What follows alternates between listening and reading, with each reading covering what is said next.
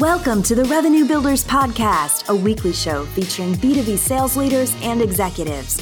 Hosted by five time CRO John McMahon and Force Management co founder John Kaplan, the show goes behind the scenes with the people who have been there, done that, and seen the results. If you enjoy our content, please subscribe, rate, and review the show to help us reach more people. Revenue Builders is brought to you by Force Management we help companies improve sales performance executing the growth strategy at the point of sale. Find us at forcemanagement.com. Enjoy today's episode. Hello, and welcome to a curated episode of the Revenue Builders Podcast. I'm John McMahon, and I've cut some key learnings from a few episodes of our past guests, ones that stand out as lessons learned, key points, and critical experiences to remember. Today, we'll hear from three different leaders CRO Carlos Delatorre, CRO Dennis Lyandres of Procore, and COO Mark Thurmond of Tenable. But before we hear from Carlos, Dennis, and Mark, we've got some exciting news. Starting in September, we will publish two episodes per week. We'll still release interviews every Thursday, but we're adding a shorter segment show on Sunday nights centered on best sales practices, basically focusing on things for you to keep in mind as you start your work week. So check them out starting next month. And here's Carlos Delatorre, three time CRO, with a story about a very common mistake that many first line sales managers make once they've been promoted from account executive to sales leader. They're trying to be super salesperson by selling all the deals for their sales reps my first time as a as a manager was at was at Parametric Technology, and um, my boss was uh, was this guy John True, who you know, and I was very impressed with John True. I was I was frankly I was I was intimidated by him. He's so smart, and he was just he was just one of those guys that was always thinking ten moves ahead of everybody else. And so, uh, and he wasn't particularly effusive. So I didn't really know if he thought I was doing a good job or not a good job. And so uh, he'd been my manager for about 90 days. And he pulls me into his office one day and he says, Carlos, um, you interested to know how I think you're doing? And like my knees are probably shaking under the table. I said, yes, yes, John, I am. and uh, and he gets up to the whiteboard and he grabs a marker and he draws a star on the mark on the whiteboard. I thought, oh, this is good. This is good. He says, yeah, look, you start the week in Dallas and then you go to Lubbock and then you go to El Paso and then you go to somewhere else and somewhere else. And, and, and so the reason you're doing that is because you're doing all the meetings for the rep. You're doing the job. And I didn't pay you to come in and be a rep. I'm paying you to be a manager. So you either become a manager or I'll make you a rep. Any questions? No, John, no questions. It was a five minute meeting, and I remember it well.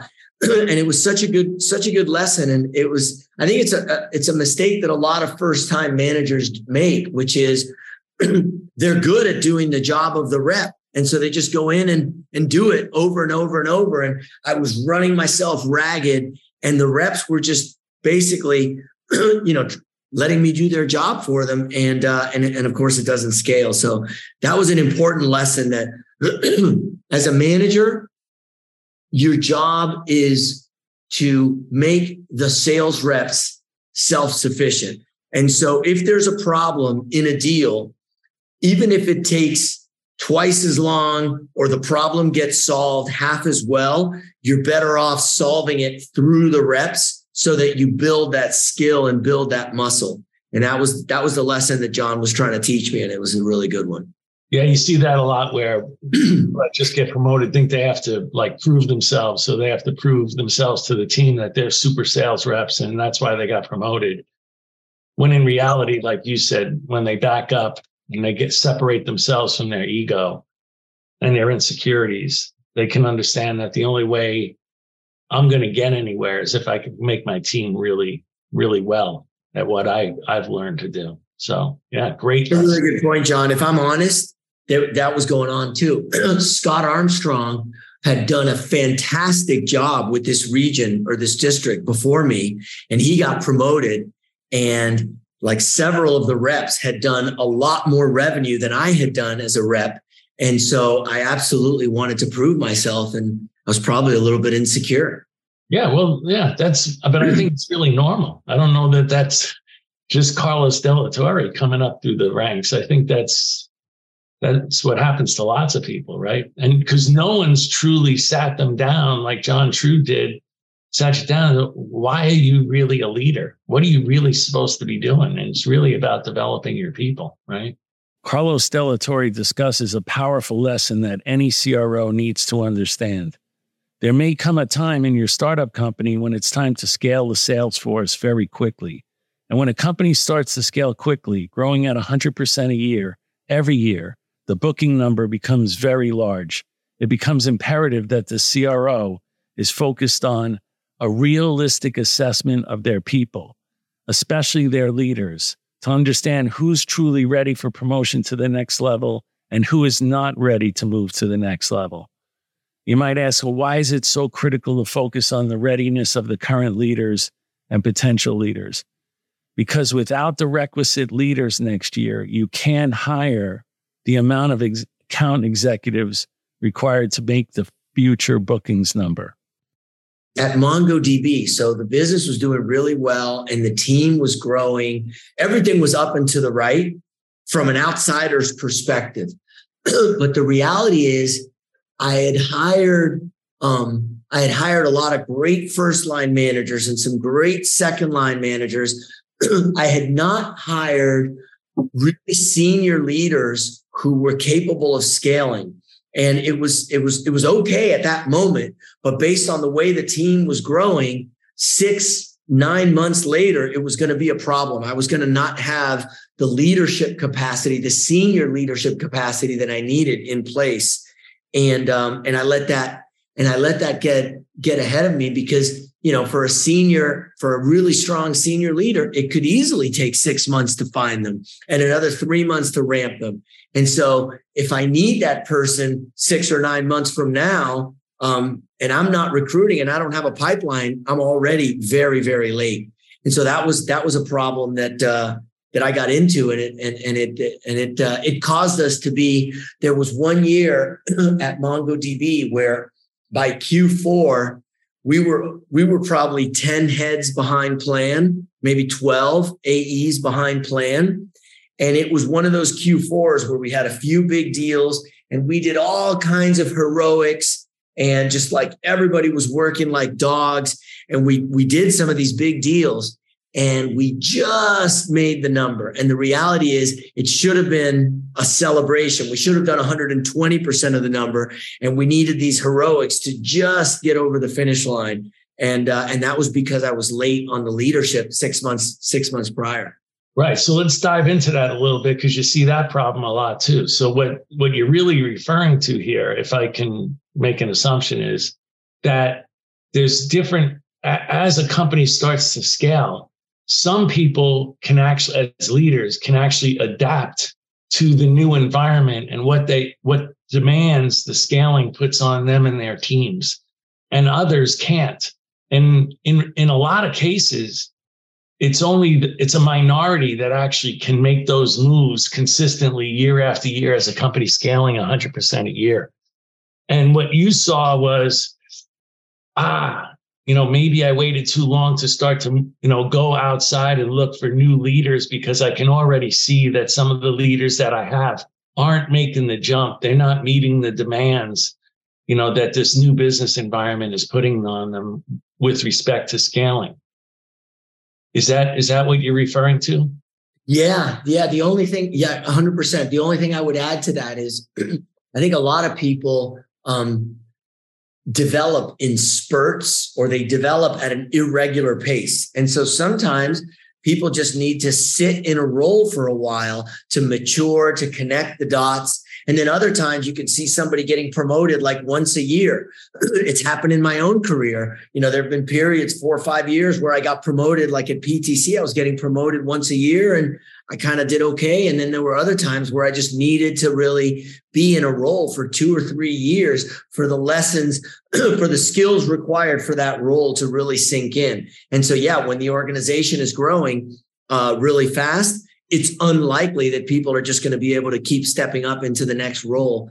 And uh, and so that that's what I missed at, at MongoDB at that period. Yeah, but you know, that's where you also need to to put pressure on your leaders to understand where their leaders are. Like if you're a third line person or fourth line, you know, what are your third line and second line people doing with the first line and the second line? What are they doing to develop those people?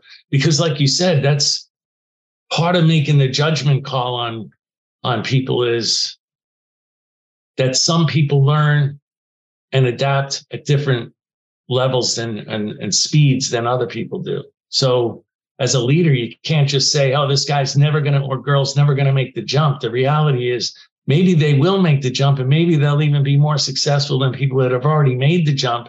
It's just that it takes them a little bit longer to make that jump. That's right. And the thing that I found that I've always had to look for is I had to see some sort of tangible change in their behaviors and their leadership to know that eventually they're going to get there. If I can't consistently see these little changes, measurable changes, then I really am thinking, I don't know if they're ever going to make it. Yeah. You know, another thing that related to this that was that was a challenge for me at MongoDB is that was the first time that I was I was in the head of sales role scaling a large org. And so I didn't have perspective for how complicated things were about to get. And so there were phenomenal leaders and I had seen those leaders like de- deliver. Some, uh, some of them had, you know, I'd worked with in the past and I had seen where, Hey, every challenge they've ever faced, they rose to the challenge and i didn't have the perspective for how much more complicated things were going to get and how quickly i think at, at TripActions i had the benefit of having scaled MongoDB. And so I, I, I had a better, I had a better sense for whether people were going to be able to take that next step or whether they needed to, to sit tight in, in their current role for a little while. What Carlos didn't specifically state, but he did have to put in place was two critical items. First, a streamlined recruiting process from candidate identification to interview process to offer letter and onboarding in order to recruit leaders and account executives and get those candidates quickly through the process. And second, a dashboard to monitor key recruiting process metrics at each and every stage of the process on a weekly basis. Here's an important segment for any leader. Carlos Delatorre discusses one of his biggest learning experiences as a leader, a lesson many, if not most of us, had to learn the hard way. Taking care of you, taking care of yourself by setting priorities and through effective time management. I'm very thankful that Carlos was willing to discuss this sensitive topic because I know so many leaders that have experienced what Carlos describes. So let's talk about what's the biggest lesson you had to learn about you as you now look back in your career? And all the different things that you've experienced and all the different things you had to learn. It's the biggest thing that Carlos had to learn about Carlos. You know, um, to yeah, to make it personal, one one of the big things I learned is I don't know if you've heard the saying, um, put your own oxygen mask on first. Yeah. Um, I learned the importance of taking care of myself and if I don't take care of myself, I can't take care of anything or anyone around me. and so, um, you know, when things got hard, I just felt like, oh, I just need to work a little harder. I need to sleep a little less. I need to like take a call in the car in the morning on the way. And what I ended up doing was just like snipping away at um, time with my family and sleep and just time to reflect. And um, I didn't realize it at the time, but um, I, you know, I, I can, if I don't get, if I'm not resting and eating well and feeling like I'm, I'm doing what I need to do with my family, then, uh, you know, I'm not as patient. My temper, um, you know, can flare up. Uh, my decision making isn't as good. I'm not as creative and uh, and so I had to learn the importance of like getting my eight hours, eating well, getting a, at least a little bit of exercise in there so that I can actually do operate at my best. I think again another amazing lesson that I think a lot of leaders, you know, face, and I tell a lot of them now when I'm I I see them or talk to them, and I can tell they're kind of getting close to burning out. I say, look, if you don't take care of you, no one else will. That's number one, and number two, your team is counting on you. They're counting on you to make really good decisions. So you have to take care of yourself so you can make really good decisions for, for your entire team. So yeah. important. Yeah. And, and, you know, there's like a paradox in there because if you have that mentality, which I do, and I know you do too, that you want to take care of your team, you want to be there for your team, then sometimes the way to do that is to tell them no. Like they, there, there will be an infinite amount of demands on your time, an infinite number of things you could do. And so it takes a little bit of like discipline and maturity to just say, no, I got to go take care of me, whether that means going for a long walk or just, you know, going to bed at whatever time you need to go to bed. But it's also now what you, what you also are referring to is time. So when you do, what starts to happen as a leader is you start to realize, okay, I am working 16 hours a day, 18 hours a day. There is no more time. That's so it. I have to start to be able to manage the people around me too and the demands that they're putting on me. And what's really important here? What's not important? Do they really all need an hour on my schedule or can it be done in 15 minutes? Yeah. Can it be done with a quick email? Why do I have to talk to them for an hour? You know, so you can, it fo- then forces you to start to prioritize, forces you to start to manage your time better and start to manage the people around you. Otherwise, like you said, there's just not enough time in the day. And I think when you start to see it is when I saw it is when I was working 16, 18 hours a day and I'd come in the next day and I'd still have stuff from the day before on my to-do list that I never got done. Yeah. And I was like, and then it would go to the next day and the next day. And I think this this is not sustainable. Something has to change, right? What, what worked for me and made this a little better um, is I just put everything in my calendar, including like when I go to bed, when I have dinner with my family, when I'm, you know, riding the Peloton in the morning, when I'm going to spend recruiting. I've got three hours for recruiting and two hours for PG and this and that. and you know, my my assistant knew that she could move those blocks around, but she also knew that she could not delete them. And so if there's a meeting coming in and it doesn't fit, she would bring it to me and say, you know, this is what do I do? Do I cut into PG or do we not do this meeting? Um, that was the only way that it worked because otherwise things just come in and they they'll dominate your calendar. Oh yeah, I can remember asking one of my assistants. Now, when I looked at my schedule in the morning, now when do I get to go to the bathroom? Is that between 11:59:00 and 12:00:00? like there's no time to even get up from the desk, you know? So yeah. What do you think you had the biggest thing you learned about other people? The Buddhists have a saying that I like that says that um, the universe exists in a grain of sand. And what they mean by that is that by examining any one simple thing down to its most fundamental characteristics, you can understand everything about the universe. And um, I think that's true of people.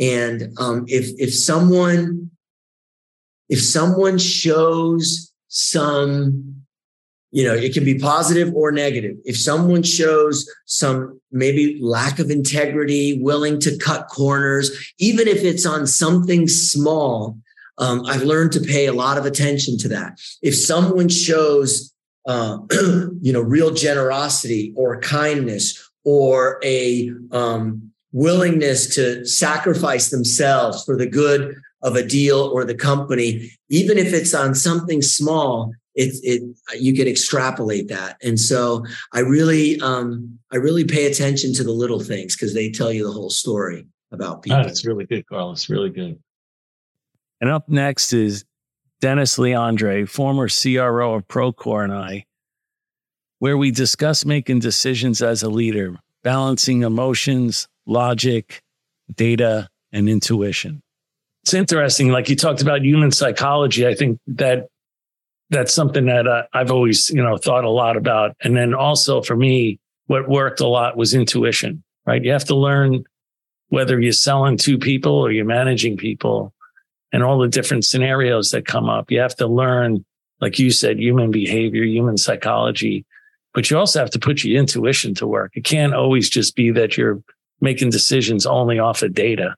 Yeah, you have to feel like what's really going on here. What are they trying to do? What's what are they trying to drive? Is there any secondary, you know, factor that's playing into this thing? You know, before you make a decision, and and through that, I learned also that I didn't have to make decisions right now. So when somebody came into my office and said, "Hey, here's the situation.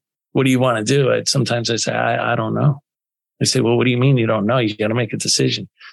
I said, I got to make a decision, but I don't have to make a decision right now. Why? Well, when are you going to make a decision? I don't know. It could be on a run, could be in the shower, it could be driving to work. Hmm. And then all of a sudden my intuition clicks in and that kind of resonated with what my brain thought. And I thought, okay, that's it. That's the answer. Um, that, that became a big factor for me. Same. What about some skills you had to develop?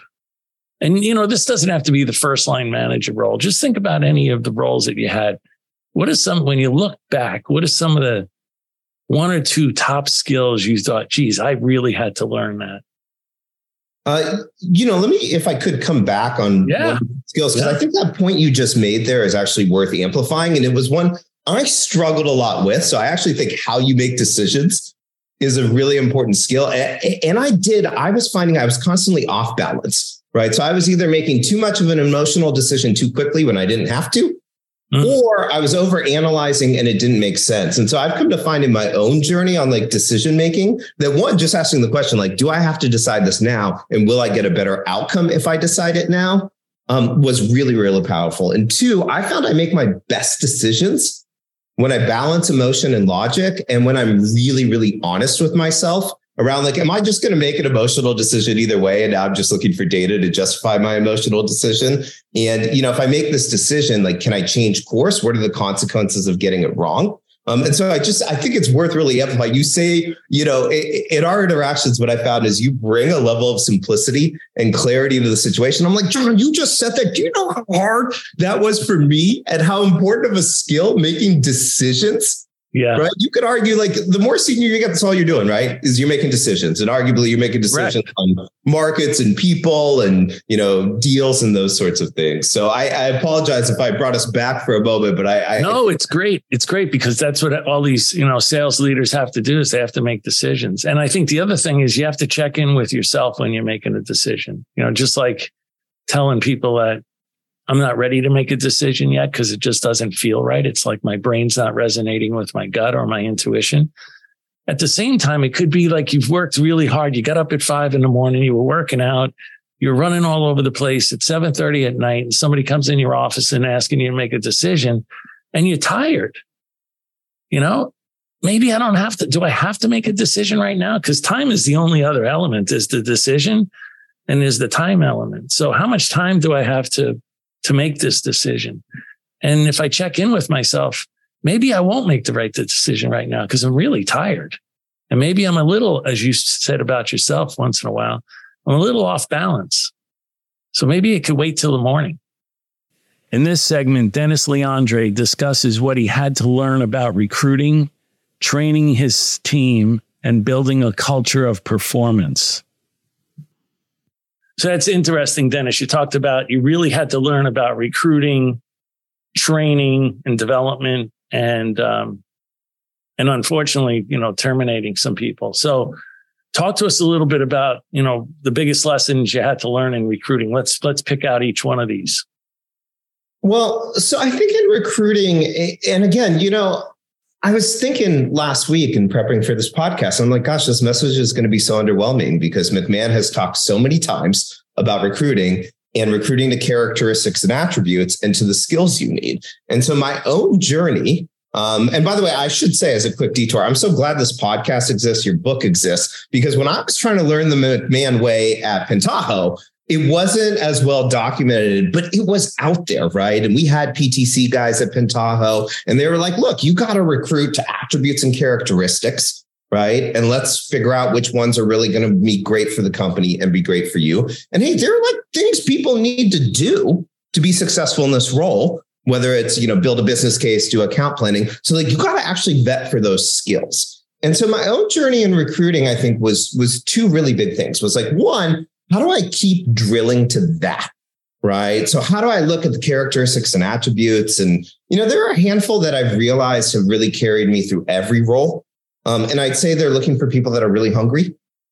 They're looking for people that are humble and curious. Um, and they're looking for folks that are, you know, really smart. Um, and there are others, right? Ownership and, um, but those three, hungry, humble, smart. And then it was like, what are the skills? Right? And I was a little less probably than I should have been, truthfully, in a frontline management hiring reps role around you know the technical skill of knowing business intelligence and data integration data analytics if i had a do-over i actually would have indexed a little bit more but i was indexing very heavy on like are these people who have either trained themselves or been trained and what is their potential aptitude and so i think in recruiting there was that was one really big thread for me which was like how do i hire to the characteristics and the skills the other um, which was painful and you know you've said this to me in more than one interaction um, look you own it either way so when it didn't land you right. either hired wrong mm-hmm. or you managed wrong and by the way you don't get to or do you couldn't the, train and de- you couldn't train and develop right? Or you couldn't lead. It's one of those three things. You either can't recruit, can't train and develop, or you couldn't lead. So which one is it? Because you have to own it. Well, and so that was the second part of my journey in recruiting was look, I think you learn a lot from failure.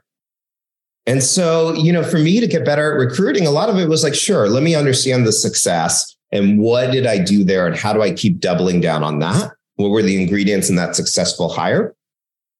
But truthfully, the ones where I was like, gosh, I brought this person aboard and they left a great job somewhere else. And like, I failed them. Like, what specifically? Because I think that where, you know, you can kind of give yourself an out. And I did this in my early days. I was like, well, it was both, you know, I hired wrong and I managed wrong. And like, you know, like these other things, they didn't go as well. I was like, no, no, no. Like, which one was it?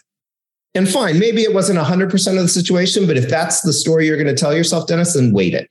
Was it 80% you hired wrong? And you hired because you were an early stage company and this was a big company person. And yes they knew how to talk the talk in an interview about MEDDPICC and you know they seemed hungry but they just weren't used to a place where comp plans change every you know 6 to 12 months where the crm is you know not quite tuned and it's very agile so we're constantly changing. And so for me in recruiting um, there were two things that i was like i've got to get really really good at this. One was like you know hiring to those attributes and characteristics and the skills and getting really good at doing that.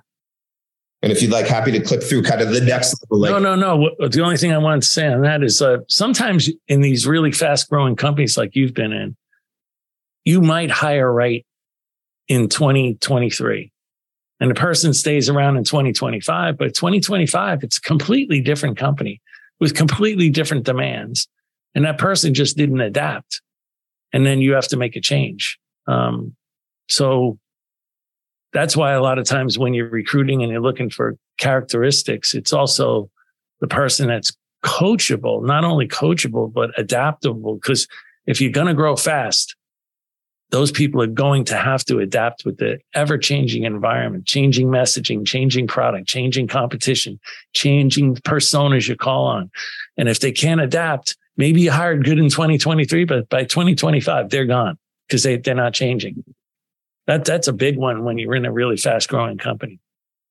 I mean, I think it's so big that it's like, you, you know, in my own reflection on like where, in addition to being lucky, like what are the things I think I've tried to get really good at that have helped me in my career and learning and learning how to learn and learning how to deal with change has been one of the most essential skills. And we actually tried to institutionalize this at Procore, where when we were promoting folks, yes, your numbers have to be there. That's table stakes. There's not even a conversation. And of course, we need business need as well. Otherwise, you know, what are we doing here? But we actually started to instrument people's rate of learning. And, you know, we would look back oversimplified on a quarterly plan and say, well, hey, here were the things you said were going to make you successful for this role or the next role, depending on where you were kind of positioned in the company. And how well did you learn those things? And how fast are you learning? And I found the folks that like really scale with the company. I mean, they're learning 50, 100%. I, I think it's hard to get to that level of precision with yeah, metrics, right. but it's obvious they're learning exceptionally well. And I actually, how is it obvious? Tell tell me how it was obvious. What were some of your markers to tell you that it was obvious? Look, I think when someone really knows their stuff, they could teach it to someone else. Mm-hmm. And so part of it was like, can you develop other people yeah. on this skill? Right. I like that. Um, I think that you know what I've come to find is um, sometimes the middle is hard to assess but the extremities are actually not. So when you're like, gosh, like we talked about learning this thing, whether it was, you know, our company story and pitch and a great customer case study, um, or it was, you know, our own methodology, or it was our product, whatever. But like we've talked about this three times now, and you still couldn't give me the basics, right? That's obvious. The opposite also became really obvious for us. And we really tried to set a culture of performance and excellence, which was like, I didn't even know you knew you needed to know that. Like you listen to the company all hands, you heard the CEO talk about this thing, you put the extra effort in, and now I'm learning from you, and everyone else looks around and they're like, that's the person that we all learn from. And so mm. I think to your question, like one was like, can you teach it to someone else? Yeah. Right. Um, two was just, you know, look, the 50th percentile can be hard. Like, are they, you know, in quartile three or, you know, the bottom of quartile two? That I found is a little harder to assess, right? But someone shows up and it's clear they have the knowledge. They've done the processes to figure out how to do this thing, and they're just taking the shots, the skill over and over again. Those people usually are pretty obvious, and everyone in the company knows who they are. Now, here's a difficult subject that a lot of leaders have to learn. And Dennis Lyandres talks a little bit about how you decide and how you do terminate someone from your sales force. But one of the things you talked about on the flip side of recruiting was that you had to terminate some people. So that's a scary moment for a lot of first time leaders. They've never, they've hired people. Hey, that was pretty cool. I hired five or six sales reps. I hired a couple application engineers. Now, you know, Joe's not getting it done and I'm going to have to go talk to Joe and let Joe go. Like what did you have to learn around, you know, termination? You know, I've debated, um, and I'd actually love your reaction to this, but I think, and I'm not sure, but I think my own truth today is that firing well is even more important than hiring well. I'm not sure. And truthfully, I'm grateful that I don't have to make that a competing trade off very often. Um, but you know, in, in, in letting someone go, I mean, I think for me, I found that how you treat people, especially in the hardest of moments, ultimately becomes who you are as a human, and you have to own it. And so, look, this was a lesson I got from you, right? And I got from people that you have mentored. It's like it's on you. And so for me, like I haven't had a lot of struggle with ownership. I think that's one of the things um, that I've been, you know, better at. Um, but I struggled a lot with the emotional aspect of those terminations. And I sure. still do, to be honest, right? Of course, you're a human being and you know, you've come to know this person really well and letting them go is a that's a big deal. But a lot of times they they they find they wind up understanding that they don't fit for whatever reason it is. Maybe you couldn't uncover it or you did uncover it and you say, here's some things you're just not getting done. And you know, you need to go. And then they go and magically they end up in the right spot. And they land on their feet and they're highly successful in that organization that's at a different stage of scaling than your company is. And they do really well. And that's something that's nice to see. Like you actually felt like you were terminating them, which you were, and it was emotional. But then you see that they landed on their feet and you found out, hey, you know, like I made the right decision at the end of the day for this person because they really weren't making it, you know, at this company. It might sound harsh, but you know, if anybody's ever played sports, we all get to a certain point. We're not professional athletes. So we all got to a certain point where we started to realize like these people at this level are a lot better than I am. And maybe it's time for me to call it a day and I'll go land on my feet in some other sport. Right. So, well, look, I mean, I think to build on your uh, what you're saying, I mean, one thing I've learned is that if I've done all this stuff right leading up to that moment, the termination's a lot easier. And frankly, most of the time they opt out themselves. Right. And yes. so, like, Procore, we tried to make it really clear for folks like, it is all about results. And results aren't just your number, it's how you get there. Right. Um, so you can't leave a trail of death and destruction. You've got to commit yourself to learning, mastery, customer success. And in order to get those results, we looked at effort and we looked at learning. And that was on our performance reviews, result, effort, learning. And what we basically said, and you had a strategist, Chuck, I believe, on the podcast, right? Yes. Yeah. And, uh, you know, he was talking about how he's all about the activities, right? And if you do the activities, you get the outcome. And therefore, you know, you may want to instrument workers to uh, to those activities. We didn't quite go that far. I mean, we did say, look, similar to the company, similar to me, like we want to be in the boat together. You're as good as your number. However, if you're putting in the work, the effort, doing the activities, and you're learning, and your learning is purpose specific on the things we need you to know to progress the stage or to whatever challenges you're having, then you should be successful. And so when we were looking at these terminations, it started to get really clear like, hey, is the effort there? If not, let's turn that dial. Hey, is the learning there? Like, we're here to support you. It doesn't mean we can teach you, right? You've still got to have the hunger, you've still got to have the curiosity, you got to put in the work. And most of the time, folks kind of opted out. And that's a much better situation, right? When people say, hey, you know, this isn't working for me, I found another job. You know, the other thing I learned in terminations um, that was kind of of the emotional ilk um, that was really painful for me when I was like, oh, oh gosh, was I was, you know, I was really hard on myself. Okay, I messed this up. I brought this person in. They're not successful. That's on me. And then I was spending so much time trying to help them to be successful.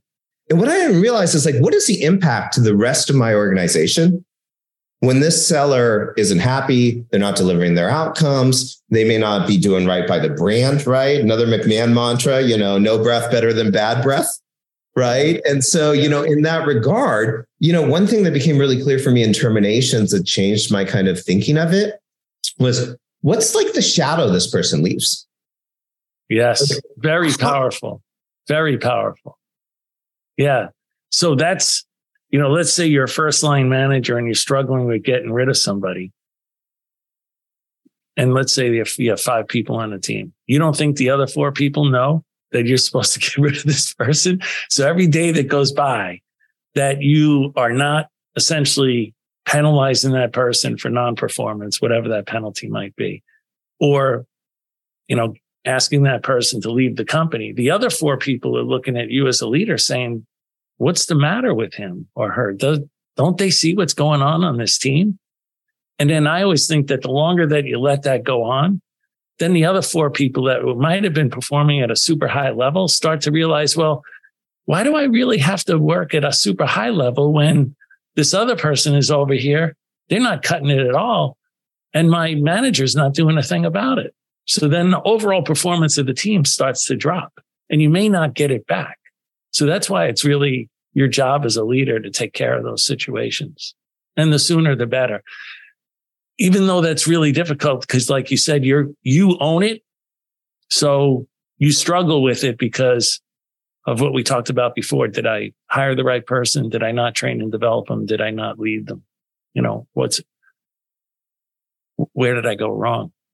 So those are things I learned painfully. Yeah. so. yeah.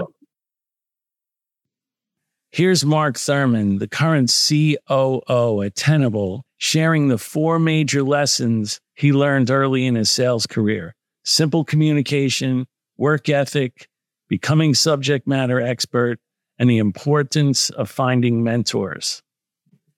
You know, some of our listeners that are, you know, in the sales rep ranks, what were some of the lessons you learned along the way that, you know, you'd share with others that are trying to make the same same moves up up the ladder. Yeah, no, no question. So, and there's been a lot of them, right? I, I think when I when I look back to those early days, just kind of getting into sales and starting my career off, especially at PTC, right? There were some basic foundational kind of building blocks that just tried to expand upon as I've gone through my career. Right? The first one that I took and, and learned a lot of lessons at PTC. The first one was about communication, right? And I think I'll use, you know, both you individuals, but especially you, John McMahon, in regard to communicating and trying to be a communicator that simplifies messaging and strategy and execution. It was really one of the first things I've learned early in my career was the leaders that could actually truly impact and simplify messaging, positioning, metrics, and strategy. They're the ones that actually drove the most productive teams. So, kind of early in my career, communication was a massive big part of kind of the foundation of, of building my, my career and the characters that I wanted to follow throughout my career. The second big one, which my dad used this term all the time, is hard work is the great equalizer. And I know it sounds corny, but it has stuck with me for my entire life. And it is truly proven both in athletics and in business that hard work is the, the great equalizer. I would see people early in my career at PTC that would literally do seven, 18 hours a day. They would study, they would get enabled, they would spend time with customers, with partners, with executives and mentors and learning. And I truly, there were many people that were far more intelligent than I was ever going to be.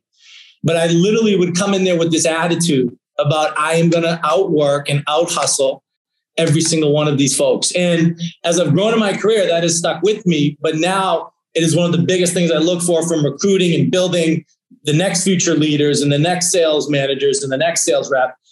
That has been a lesson that started early in my childhood, but has absolutely stuck with me, you know, for my entire career without a doubt. Yeah, because we've all seen the people that we've even recruited that might have even aced their SATs, mm-hmm. but for some reason they just weren't they weren't trying hard. Yeah. They were just thinking they could skate by.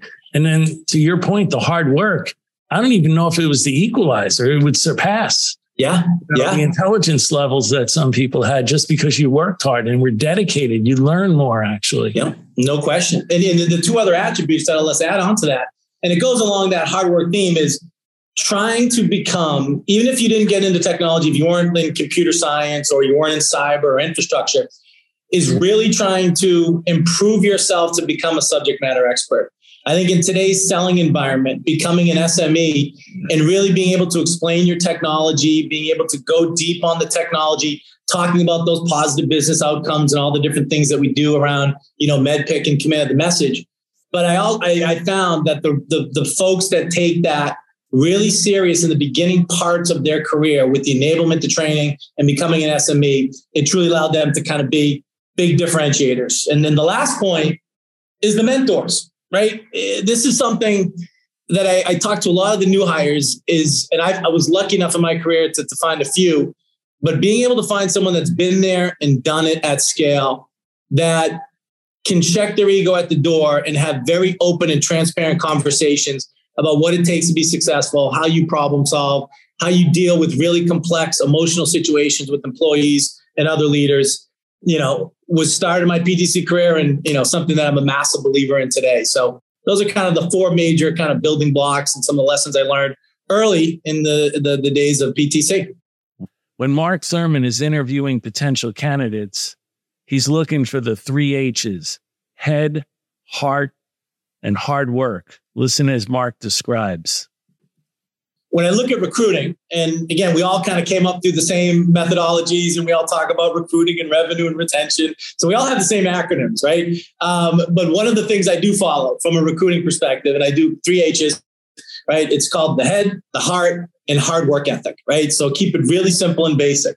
And when I recruit, I look for the head, which is obviously the intellect, the intelligence, right? Can they understand the technology? Can they articulate what is going on in a customer environment? And do they really have the intelligence level to be successful selling really complex software. So that's the first thing. And there's a bunch of questions I use to kind of test that. The second thing is the heart, right? And this comes into the passion, the enthusiasm, the energy level, right? The kind of compete that they are going to do everything humanly possible to win. And they're going to be passionate and enthusiastic on every step of the process, right? I don't want anyone that is low energy, that is negative, you know, that is full of drama. I want those folks out of my companies, out of my life. There's no room for that. to be running in a successful organization, you can't have that. Right. So you got the head, the heart, and the last one is what I talked about. And I always come back to this. My kids are so sick of it, but it's the hard work. It is the work ethic in the simple, you know, being able to get an understanding of where people came from, their backgrounds, their struggles in life. And I literally asked this interview question. I said, when have you been either outsmarted or you have a person you're competing with in a sport, right? So athletically they were superior, but you outwork them. Walk me through that. And when I hear folks that can't even articulate how and where that happened, I'm like, have they really been through the struggle? You know, to use a, a, a cap term, have they been through the glass? Like, have they been through a really tough time where they've been able to outwork and out hustle either, you know, their peers or their competition? And so those are the three attributes in this segment, Mark Thurmond discusses removing friction for his team, since the main job of a CRO is to increase the productivity of the sales team. And here, John Kaplan probes Mark to describe what he means by removing friction and why that's so important for a leader let me talk about you for a second. One of the things I really love about you is like when when my company has worked with you, you were always the barometer and because it reported up to you, you always had this barometer of simplifying and removing obstacles for your team and I actually think you call it removing the friction. You didn't want to build up any cholesterol for the organization and it was yeah. on you to make sure, not somebody else's interpretation. You were responsible for removing the friction. Could you talk a little bit about your sure. what you mean by that, removing the friction? Yeah, and uh, I mean, literally, it's it's funny. I'm just coming out of some QBRs here in in, in Maryland, and was down in Argentina and Brazil last week visiting customers and doing a bunch of keynote presentations. And when I get my team together and I get the partner community together, the first thing I, I, ask, I literally I say, what friction is in the system that I can help solve? And then I de- decompose that. I say, okay, literally, what is slowing you down Monday through Friday that is preventing you from talking to your customers and your partners and driving higher levels of productivity? Mm. Then I break it down to what is happening in sales ops, right? What is happening in the partner ecosystem? What is happening in the messaging and positioning of the technology? What is happening on the product side?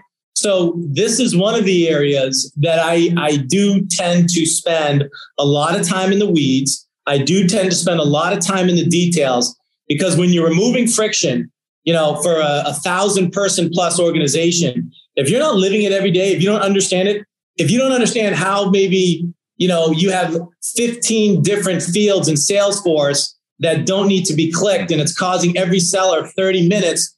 I can't go to my Salesforce administrator and say, "Hey, I want those those those windows locked out. I don't want to be able to have that option. I want to be able to instead of having 40 different options in Salesforce, I want 14.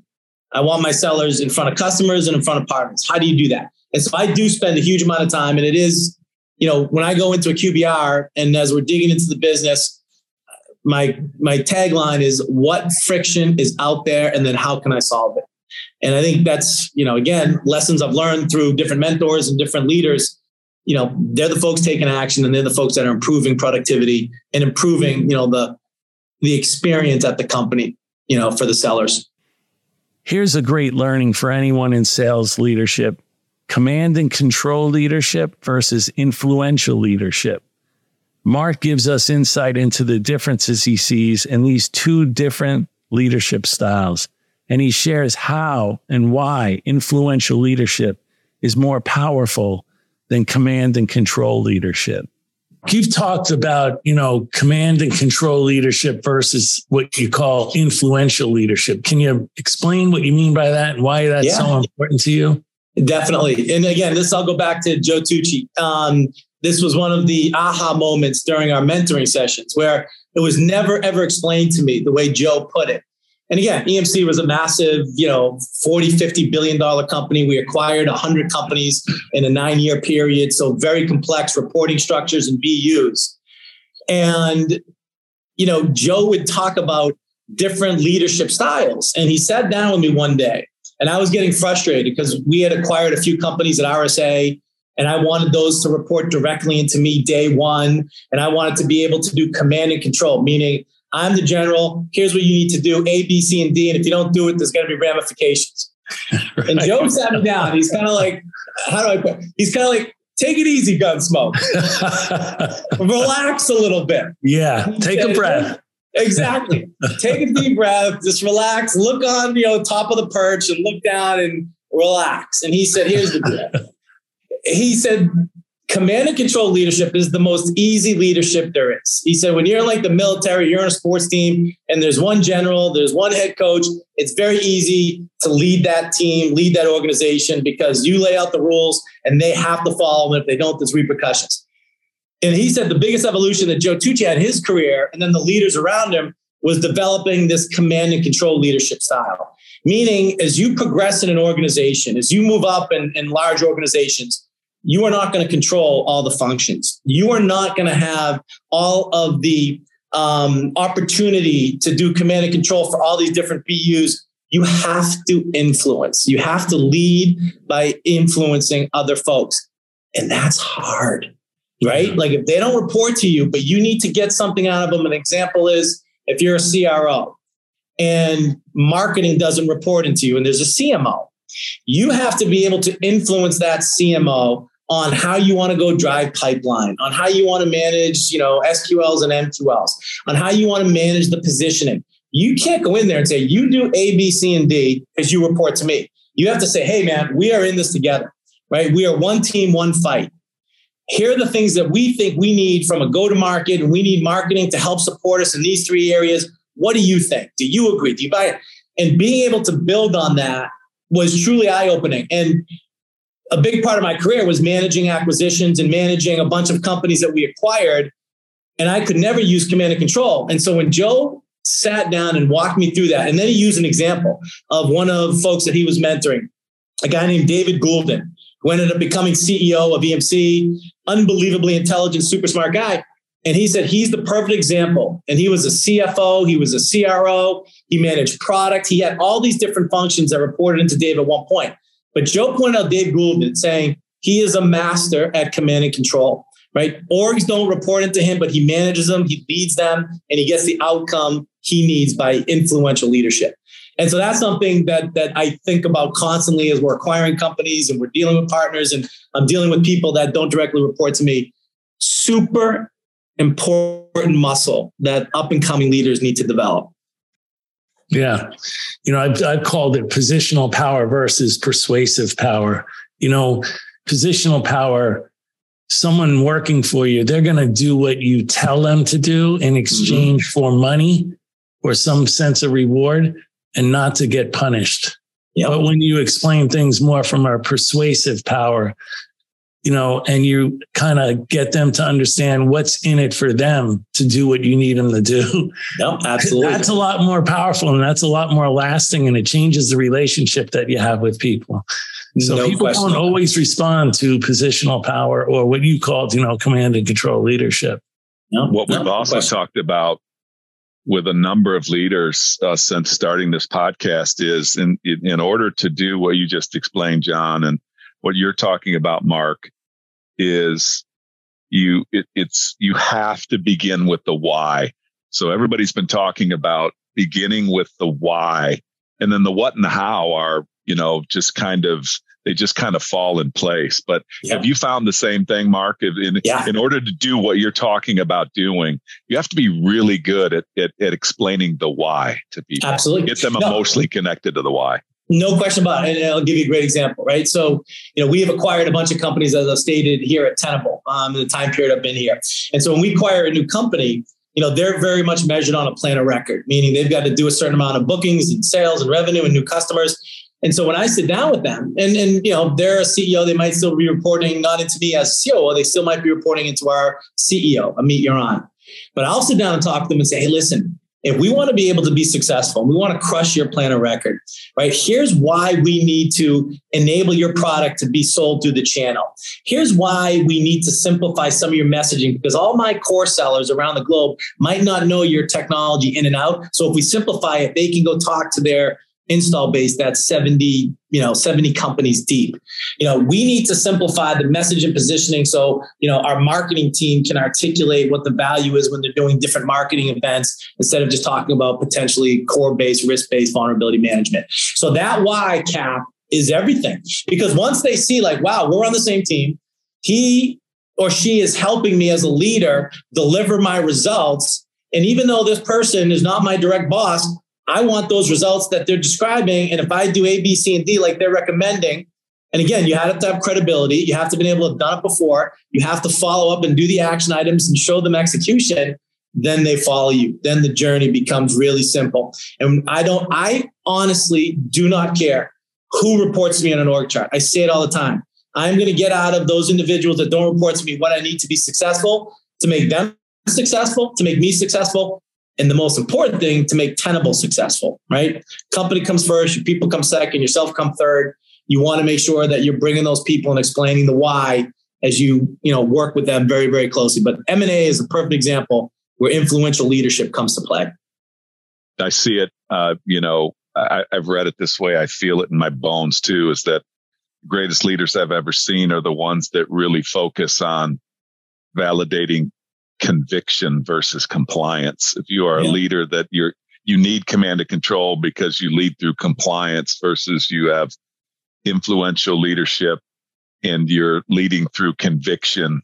You can, yeah. you can just feel it in your bones. And I, I really feel like in today's environments that are out there, those are the leaders that are really, really excelling right now. Well, we had some great insights here from some of the best in the industry. We were really happy to feature them on Revenue Builders. Thanks again to all our listeners for listening to another episode of The Revenue Builders.